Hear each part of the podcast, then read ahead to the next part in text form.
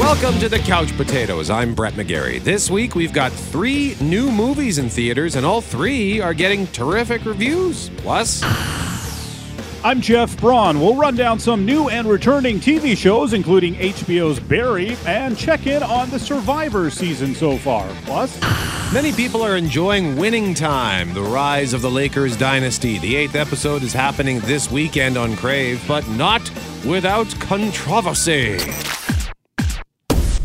But first, we started the show last week with a preview. This week, we'll start with a review of the first two episodes of this. On the final season of Better Call Saul. You're the guy, right? What guy's that? Salamanca's guy. Are you building some kind of case against Jimmy? There's a lot of big talk. Prove it! what Colonel Sanders is to chicken, Saul Goodman is to the law just you and me.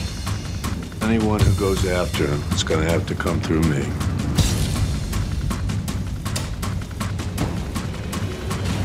What happens now? I need to know everything he does and everyone he talks to. I'm Saul Goodman. I fight for you. So there was a two episode debut this past Monday night on AMC of the sixth and final season of Better Call Saul, which of course is the prequel series for Breaking Bad. And I said to myself, I'm not watching them both on Monday night.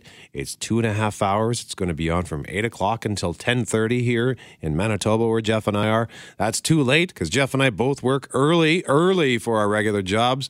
But of course, after the first episode, I thought, well, I can't stop watching now. Jeff, what'd you think? So you stayed up and watched all the way to 10:30. yeah.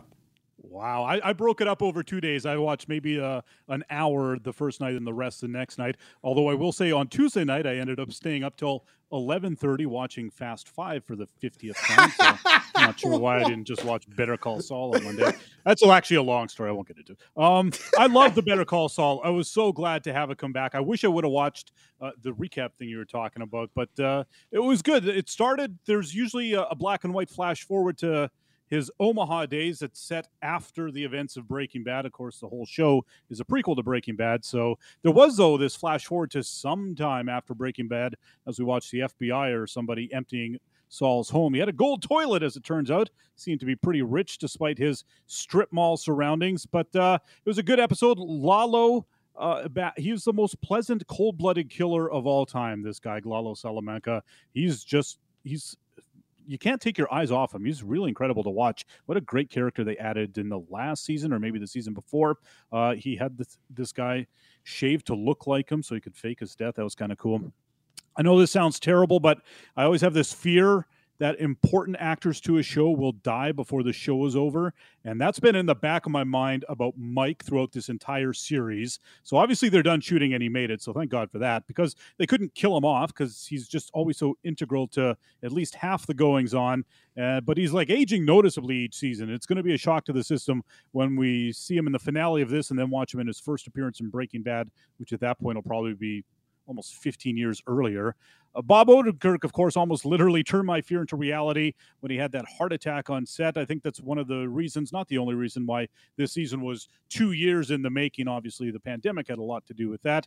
The show is famous for its slow, deliberate pacing and showing the long version of all the things that other shows take shortcuts on, like Mike going through Nacho's apartment in this season premiere and breaking into one safe and replacing it with another so he can plant stuff in it without anyone thinking something's up.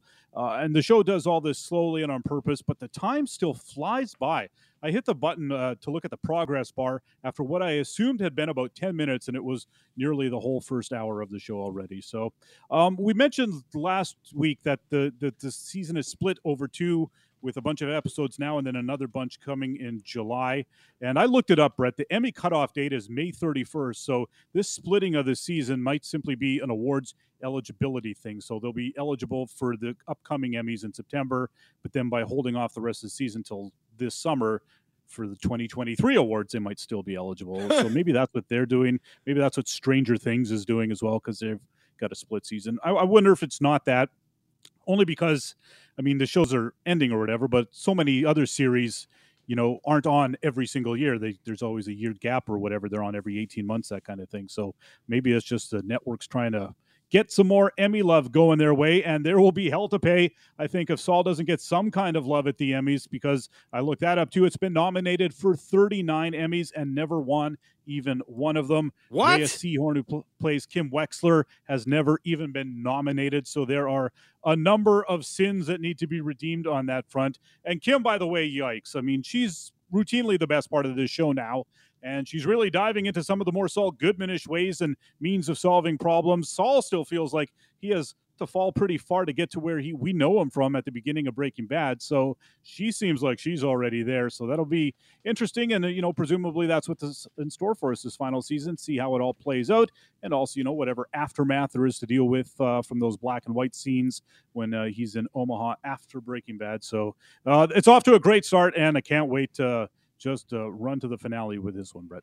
Very little I can add to that. That was an excellent summary, Jeff, because uh, my thoughts pretty much exactly. You referenced that recap. That's on YouTube. There's a really handy 15 minute season five recap on YouTube, and I'm glad I watched it because, as Jeff pointed out, it's been two years. Season five wrapped up on April 20th of 2020. So the recap certainly helps, but uh, it just continues to do what it's been doing the whole time. Vince Gilligan and his team are masters of making good dramatic TV. It's beautiful, it's tense, the performances are excellent.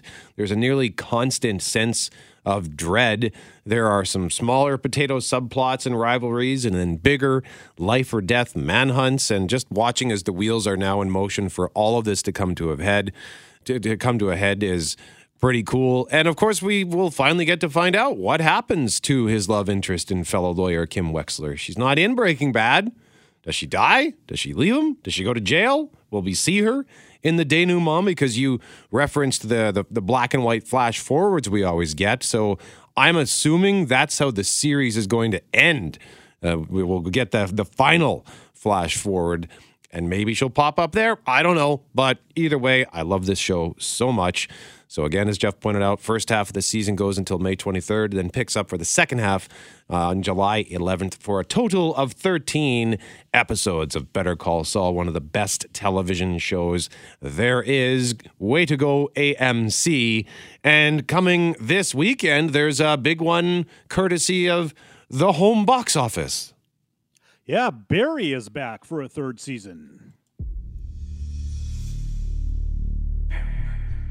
We've both done terrible things in our lives. But I believe you can be the version of yourself that you want to be. You tell him he's gonna be okay, and that he was right. People can change. Barry Berkman did this. Oh my god.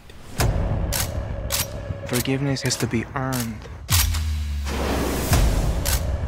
Everybody deserves a second chance. HBO's Barry returns on Sunday for season three. I actually just started watching the show this past week. I'm almost done season one. They are eight episode seasons with 30 minute episodes, so it does not take long at all to tear through it. If you're listening to the sound of my voice, you could probably catch up before it's on HBO Sunday night. Uh, it was on my list from the beginning. I just never pulled the trigger, so to speak, until this week, and it's great. Barry is played by Bill Hader, and what you have to think is the least Bill Hadery performance he could possibly muster. He was, of course, one of the best impressions guys that Saturday Night Live has ever had, and part of that, of course, you know, doing impressions is being larger than life a lot of the time, but in Barry, not so much. He's a hitman who suddenly gets bit by the acting bug when he's in LA on a job. And Barry's a very quiet, still man. Again, the opposite of so many SNL characters Bill Hader played. And he's very good at his J job of killing the people he's hired to kill and getting away clean without a trace. Until now, at least, wouldn't be much of a show if he just went about his business with no close calls or anything like that. So, as part of a hit, he stumbles into an acting class being taught by Henry Winkler, who, like the Fonz so many decades earlier, is the breakout star of this show. He's hilarious as the very pretentious but very not good acting teacher. He's mostly concerned that everyone is paid up front. That's all he really cares about, although he is quite pretentious about acting as well. And the more I think of it, the more he reminds me of the guy that uh, he played on Arrested Development, that terrible lawyer, uh, Barry Zuckerkorn, that had a pleasant disposition. They, these two guys could be brothers, and it's just more proof that adding Henry Winkler to your life is always a good idea. The show also stars Stephen Root as Barry's handler slash manager And like Henry Winkler, he's always a welcome addition to any cast. Other characters include Barry's new friends from acting class and various ne'er do wells from the criminal world that he's trying to kill or escape getting killed by. It's a very funny show that also has some real emotion at time, which I wasn't uh, really expecting.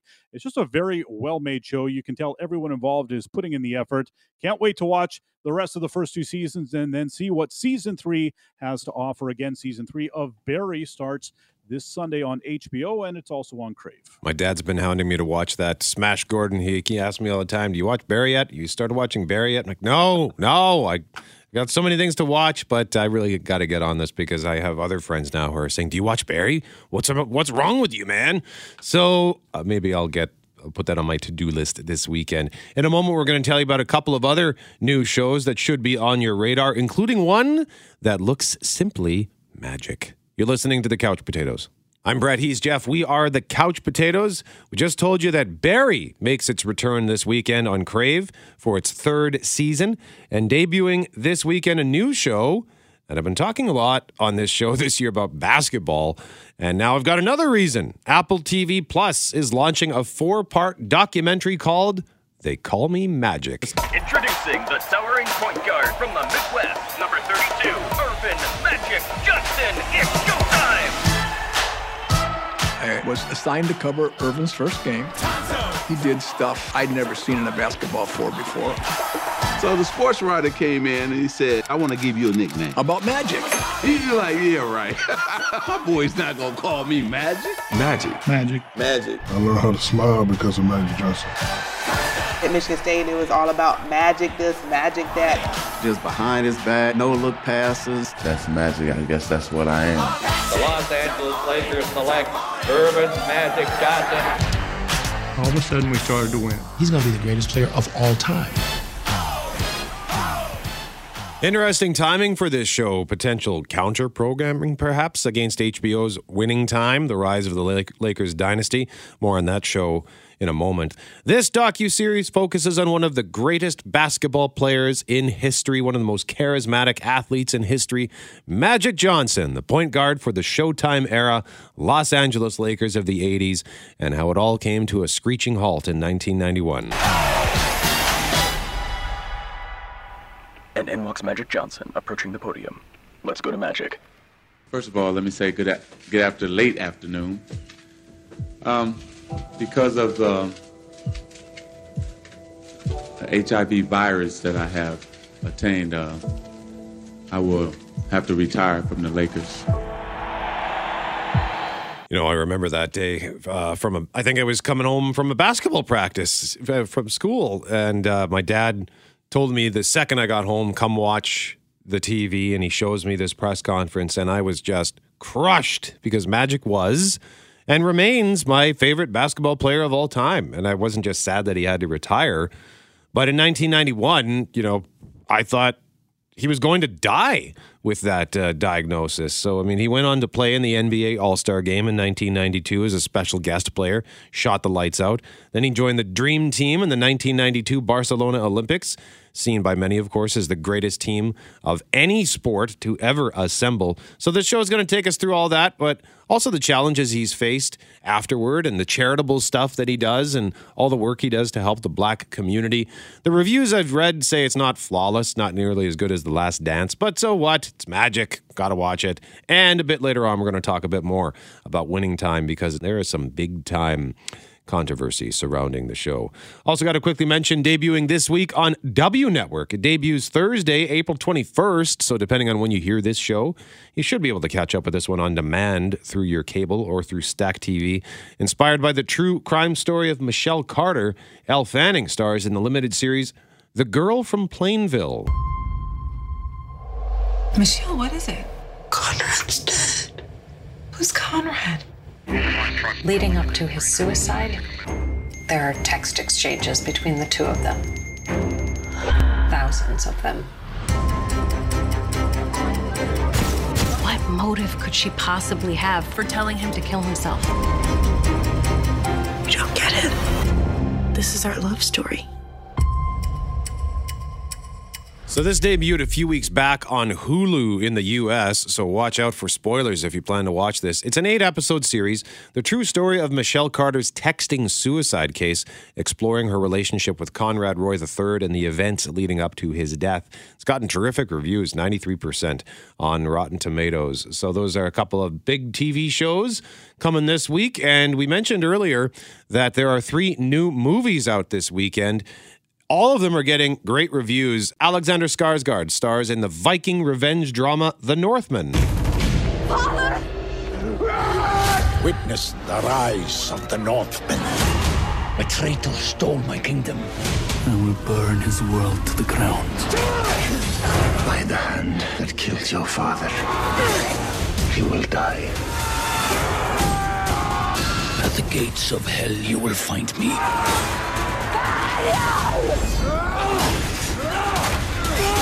The Northman, The Legend Begins. Rated R. Oh, The Legend Begins. Pretty bold claim. Maybe they're looking for a franchise here, but Prince Amleth is on the verge of becoming a man when his father is brutally murdered by his uncle, who kidnaps the boy's mother. Two decades later, Amleth is now a Viking who is on a mission to save his mother, kill his uncle, and avenge his father. Also in the cast, Nicole Kidman, Ethan Hawke, and Anya Taylor Joy, just to name a few. Getting solid reviews, 90% on Rotten Tomatoes.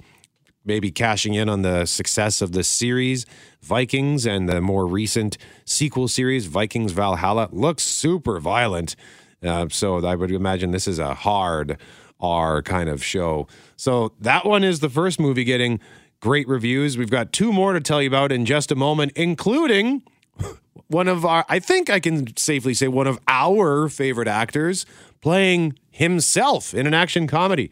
You're listening to The Couch Potatoes. I'm Brett. He's Jeff. We are the Couch Potatoes telling you about the new movies out this weekend. We already covered The Northman, a Viking revenge tale, which looks pretty cool, getting great reviews. And this one also looks super interesting. Nicolas Cage stars as Nick Cage in the unbearable weight of massive talent. Massive Talent is 100% on Rotten Tomatoes. Don't freak out. Oh my god! Every once in a while, a movie comes along that's so hilarious I say, ha! and so lovable, I love you! I love you! you'll want to see it in a theater. Hit the brakes! Don't worry, he's totally passed out.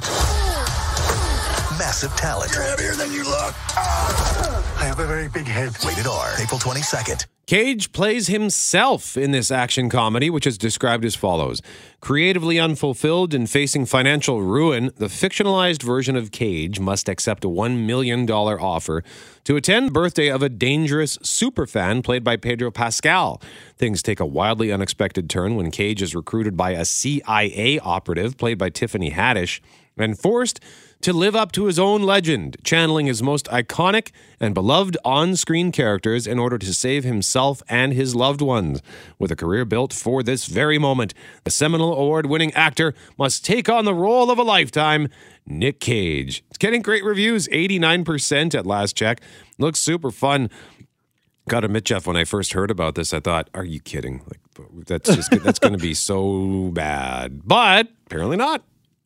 That was when you first heard about it. My first no uh, notion of this movie was the trailer just came on while I was at the theater watching something else. I had not heard of it, but the trailer was excellent, and I was like, "That looks like it's going to be fun." That's uh, the Nick Cage that we've been waiting to see for quite some time, I think. So I'm definitely going to go see this this week. I, I can't wait to see. He, he's also uh, remember the movie adaptation he did, yeah, 20 years ago. Like that was a weird, trippy movie from uh, Charlie Kaufman, where Nick Cage played Charlie Kaufman and the fictitious twin brother Donald Kaufman, uh, and how they came to write the movie we were actually watching at the time. It, w- it was really weird and crazy. So he's got a, a bit of a history for doing these freaky real life kind of movies that aren't real life at all. So uh, I'm excited to see what this actually ends up being. And it's just nice to see him like headlining movies again, right? Uh, not that aren't straight to video garbage that he was making just so he could pay his IRS debt or whatever. So Yeah, yeah, absolutely. good for Nick Cage. And one more movie getting great reviews this weekend the latest animated adventure from DreamWorks. It's called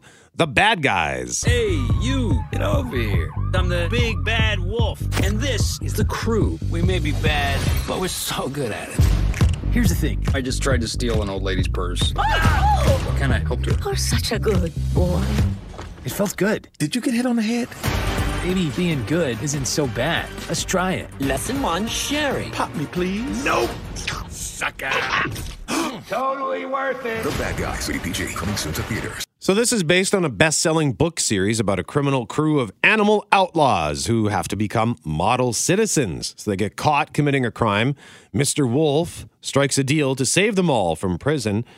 Uh, and the deal is they all have to do good. Of course, he has no intention of holding up his end of the bargain, but once they start doing it, he wonders if this is what they've needed all along. 87% at last check for the reviews for The Bad Guys. So there you go. The Bad Guys, The Unbearable Weight of Massive Talent, and The Northman. Three movies all getting great reviews out this weekend. But as it pertains to movies that are already out, I finally, finally got around to seeing this. Riddler's asking for you. Why is he writing to you? Riddler's latest. It's all about the Waynes. You'd be surprised, but even a good man is capable of it. You lied to me, Alfred. My whole life. We all have our scars, Bruce. Maybe this is all coming to an end. The Batman, rated PG 13. Experience it in IMAX. Only in theaters March 4th. And now on Crave. It debuted on Monday, April 18th. I had forgotten all about that. Jeff, I think you mentioned it on this show that it was coming to Crave on April 18th, but I just forgot. So it's Monday afternoon, and I get this notification from Crave on my phone that says the Batman is here. So I started kind of freaking out because it threw off all plans I had for the next three hours. I ended up watching some of it Monday and some of it Tuesday. I split it not because it's a three hour movie. I was quite enjoying it, but I had to turn it off because Better Call Saul was coming on. So, how many times have you seen it now? I saw it three times in theater, and yeah, I was busy this week too. I didn't get time to watch it on Crave, except I did watch uh, select scenes. I watched the very beginning, the very end, and the car chase in the middle. Yeah, okay. So you've already got your favorite scenes picked out. I loved it. I love, love this musical theme they've got. Um, its simplicity really allows them to use it in so many different ways. I'm not saying it's better than any of the other Batman themes. It just they all all of them. They're all great, and uh, I loved the way he would slowly emerge from the shadows, just kind of seeing him quietly walk out of the shadows into the scene and then getting to see the the fear the bad guys would feel was cool. I thought Pattinson was a good Batman, but he was, really wasn't given anything to do as Bruce Wayne and I just don't understand like what's the deal with his scraggly emo kid haircut? Like do you know any insight into that? No, I, I, I, didn't. I've seen other people talk about that too. I, I didn't even really register with me. I just figured that's that's Pattinson's hair or whatever. Yeah, it just they look so goofy with it. I guess it was meant to indicate that he doesn't care about his physical appearance. And Uh, he's sad the whole time, right? He's he's not a smiling kind of a guy. He's a depressed Bruce Wayne. yeah, Zoe Kravitz, phenomenal as Selina Kyle, uh, aka Catwoman. John Turturro as Carmine Falcone, the mob boss. Wonderful surprise. Not because I think he's a bad actor. I'm just not used to seeing him play more subdued characters, but he gives a quiet and quietly menacing performance. So I thought that was perfect. Colin Farrell as the Penguin. Not sure why they had to cast him in the role and put him in makeup and prosthetics. Like there's not one actor out there who would have been more suitable. I just I I keep waiting for them to put out a, a thing that says, you know what, you people are stupid. You fell for it. That was never Colin Farrell at all. It's just some guy that we decided. Let's say it's Colin Farrell, and people will just believe it. So because you, I've looked at it so close so many times, I just don't see Colin Farrell in there at all. Yeah. Yeah, it doesn't make any sense. I don't know why they they had to Maybe they're just thinking long term. They've got several movies and they I don't know. They who knows? I can't I can't even speculate. It's just it's such a bizarre decision. He was good in the role. Like I got no problem with him playing the role. It just seems weird that they would go to the trouble of having to physically alter someone's perfor- uh, uh, appearance so dramatically. Cool action scene. You mentioned the car chase scene. That was awesome. Loved the overall darkness, Gotham looked cool, and it actually felt like Gotham, as you alluded to before, but not in a campy or over the top way like we saw in the Tim Burton or Joel Schumacher movies and even the TV show. I really liked the television show look of Gotham, but it was a bit more on the campy side. Uh, good story, good mystery. Paul Dano was the Riddler, super intense. Four couch cushions out of five for the Batman. And I think I'm going to go see it nice. in theaters finally because uh, it was nice to watch on the big screen TV, but just not the same as in the theater. No, I noticed when I watched, I mentioned the car chase. Uh, the sound in the theater when he fires up that Batmobile was, it was like, oh my God, like it was a little kind of scary. It was like, holy smokes, the growl coming out of that thing. But then when I watched it on TV, I was like, yeah, this has got nothing uh, to what the theater experience is. The sound overall is just something else uh, on the big in the big screen with the big speakers. All right. In a moment, we got to tell you about this controversy that's happening with winning time, and we want to touch on how Survivor continues to deliver. It was slow to start this season for me, but it's really grabbed hold. So we want to talk about that next. You're listening to the Couch Potatoes. I'm Brett. He's Jeff. We are the Couch Potatoes. We got to talk about a rather sticky situation that's happening with one of my favorite shows on TV right now, Winning Time: The Rise of the Lakers Dynasty. Monopoly takes strategy, skill, but it also throws in chance. No matter how good you are, bad breaks come. Lately, we've had a few of those. Coach falls off bike. Go back 10 spaces. Bankers up your ass. Pay three million bucks. The thing about luck is, you hold on long enough, eventually it goes your way. They don't get you going, you ain't got to pause.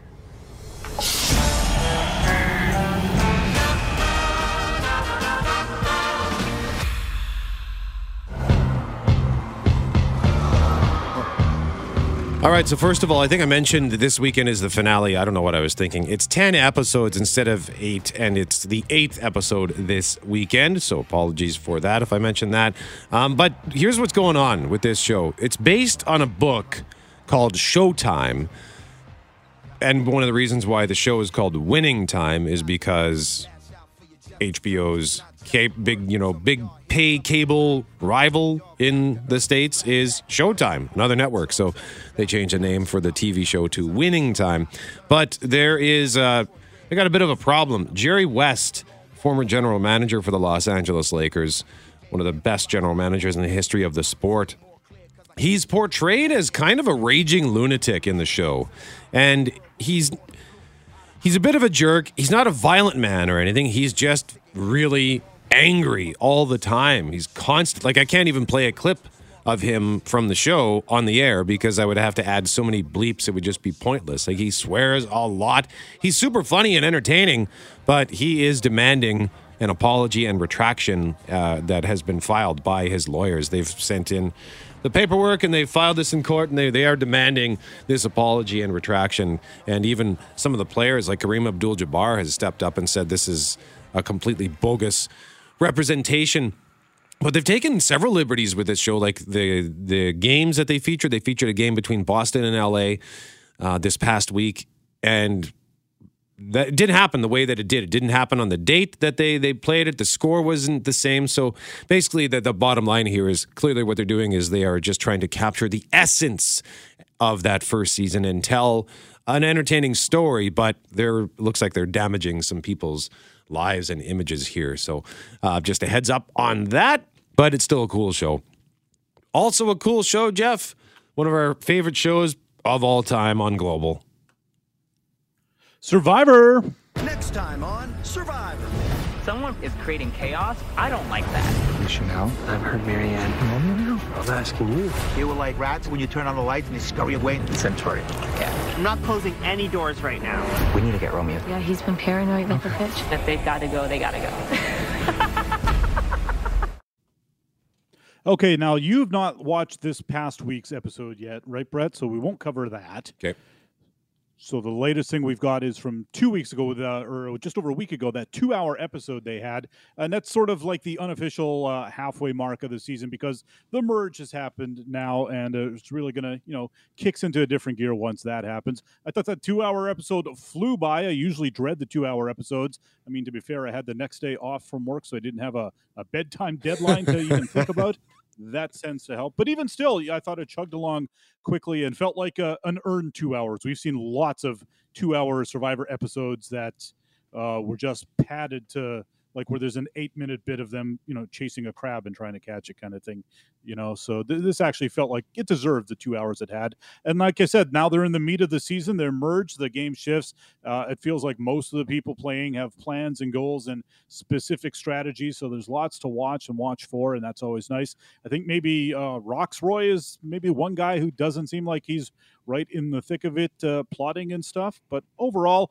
I think it's a great cast. Uh, there's no one I despise, which is nice. I don't. It's I don't mind having a, like a villain to root against, but sometimes if you really can't stand somebody, it kind of ruins the show for you. So no one like that this season for me. There's probably a few I wouldn't mind seeing win. I don't think I'm really pulling hard for anyone at this point, but I'm definitely into it. And I guess if I'm rooting for anyone, honestly, I think I might be rooting for Mike, uh, who I refer to as the guy who looks like Matt Damon's cousin. That guy, you'll know him when you see him. I really like how the host, Jeff Probst, is talking to the audience more this season, right before challenges begin. It kind of draws you in a little bit more, and it's something different. And I used to, you know, I like to complain about twists on Survivor that go nowhere or make the game worse, but the show deserves massive credit for just for taking all the chances that it does. It's desperately trying to continually you know mix things up to keep it interesting. And even though a lot of the ideas don't pan out i don't think the show would last 42 seasons if it wasn't trying a whole lot of different stuff sort of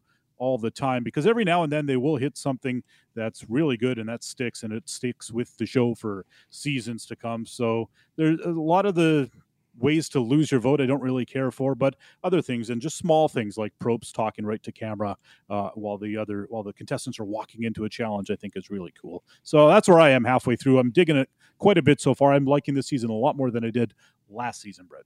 And uh, I didn't. Well, I think I I can't even remember what I thought about last season.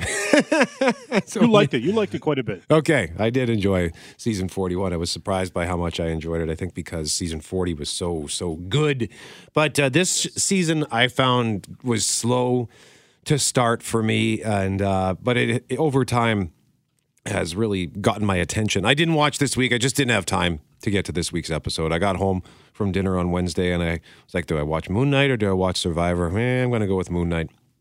And uh, but uh, yeah, I too I thought the two hour episode was great, and um, I really don't. Well, I, I, would like to cheer for Jonathan. He's the big Goliath guy who eats eighteen eggs in a meal, but he is probably going to go home just because he's such a physical threat. So Survivor Wednesday nights on Global, it's really good, and since it's Earth Week, we got to mention this. Wild spaces are where we can connect with ourselves, our families, and something greater than us.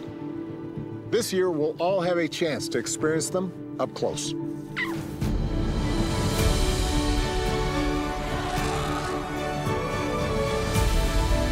Join me as we explore the wonders and secrets of some of the most extraordinary national parks on the planet. This just debuted this past weekend on Netflix. Barack Obama is the host and narrator of Our Great National Parks. It's a five episode documentary about national parks that are around the world. So it's, uh, I think the the first assumption many will have is, is this all just American parks? No, they go around the world and show you animals from different continents all over the place. And all of these nature docs they make these these days are so good. And i'm the same. I only watched one episode but it was inspiring. It was excellent marvelous. I can't wait to watch the rest. So that's new on netflix our great national parks. And that's it. I'm brett. He's jeff. We are the couch potatoes. Remember if it requires getting up off the couch don't bother